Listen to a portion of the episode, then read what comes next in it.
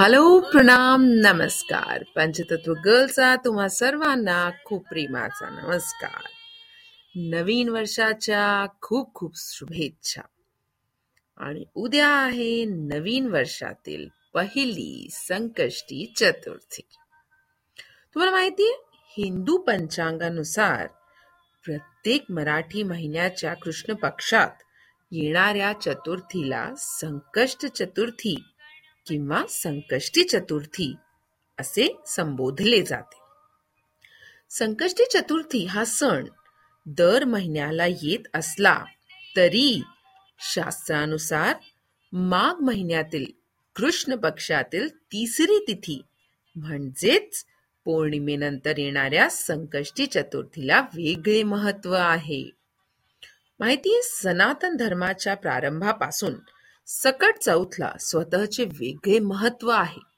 या दिवशी गंगेत स्नान दान सूर्य अर्ध याशिवाय गणपतीच्या पूजेचे विशेष महत्त्व आहे. मुलांच्या दीर्घायुष्यासाठी आणि संरक्षणासाठी विशेषतः स्त्रिया हा उपवास करतात. तसं तर कोणीही उपवास करू शकतो बरं का? तर विनायक चतुर्थी वक्रतुंडी चतुर्थी माघी चतुर्थी लंबोदर संकष्टी आणि तिळकुट चौथ तिळकुटा अशा विविध नावांनी संकष्टी चतुर्थी प्रचलित आहे. तिळकुट पर्व असेही म्हणतात. पौराणिक ग्रंथानुसार सकट चौथच्या दिवशी गौरी पुत्र गणेशजींची पूजा करणे फलदायी मानले जाते. या दिवशी माता आपल्या मुलांना आनंदी निरोगी आणि दीर्घायुष्य मिळावेत यासाठी निर्जला व्रत करून गणेशाची पूजा करतात. या दिवशी दिवसभर उपवास करून चंद्र दर्शन केल्यानंतरच उपवास सोडला जातो. संस्कृत मध्ये संकष्टीचा अर्थ म्हणजे संकटातून मुक्ती किंवा अडथळे आणि प्रतिकूल काळापासून मुक्तता असा असतो. तर या दिवशी भगवान शिवाने आपला पुत्र गणेशाला सर्व देवांमध्ये श्रेष्ठ म्हणून वरदान दिले होते. म्हणून हा दिवस खूप खास मानला जातो बरं का. या तिथीला भालचंद्र नावानेही गणेशाची पूजा केली जाते. या चतुर्थीमध्ये चंद्राचे दर्शन घेतल्याने गणेशाच्या दर्शनाचे पुण्य प्राप्त होते. तिळाच वापऱ्यामुळे तीळ चतुर्थी ही नाव पडले. गणपतीला विघ्नहर्ता म्हणतात. त्यांची पूजा केल्याने सर्व समस्या दूर होतात. म्हणूनच गणपतीच्या चतुर्थी तिथीला संकष्टी चतुर्थी म्हणतात.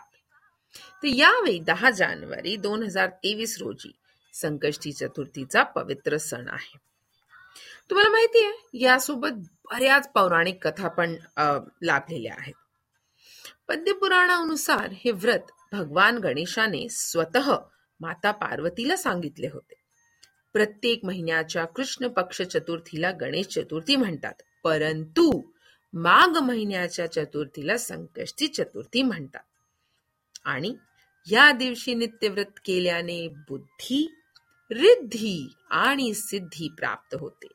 तसेच सर्व बाधा अडथळे नष्ट होतात. या दिवशी भगवान श्री गणेशजींचा जन्म झाल्यामुळे या दिवसाला विशेष महत्त्व आहे. संकष्टी चतुर्थी बद्दल अनेक पौराणिक कथा आहेत. त्यातली एक म्हणजे एकदा भगवान शिव आणि माता पार्वती नर्मदा नदीच्या काठावर बसले होते. तेव्हा माता पार्वतीने वेग घालवण्यासाठी भोलेनाथांना चौपद वाजवण्यास सांगितले. माता पार्वतीच्या विनंती करून भगवान शिव चौपार खेळण्यास तयार झाले. परंतु या खेळात जिंकायचे की हरायचे हे कोण ठरवायचे असा प्रश्न निर्माण झाला. अशा स्थितीत भगवान शिवांनी काही पेंढा गोळा करून पुतळा बनवून आपल्या प्राणाचा सन्मान केला आणि पुतळ्याला सांगितले की आम्हाला चतुष्पाद खेळायचे आहे. पण आमच्या हार जिताचा निर्णय घेणारे कोणीही नाही.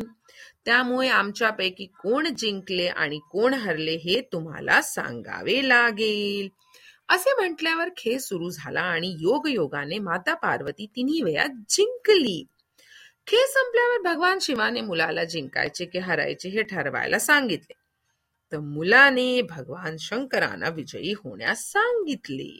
आता हे ऐकून माता पार्वतीला खूप राग आला आणि रागाच्या भरात तिने मुलाला लंगडा होऊन चिखलात पडण्याचा शाप दिला. माता पार्वतीचा राग पाहून पुतळा घाबरला आणि त्याने पार्वतीची माफी मागितली. जेव्हा मुलाने क्षमा मागितली तेव्हा आई पार्वती खूप भावुक झाली आणि तिने या शापातून मुक्त होण्याचा मार्ग सांगितला.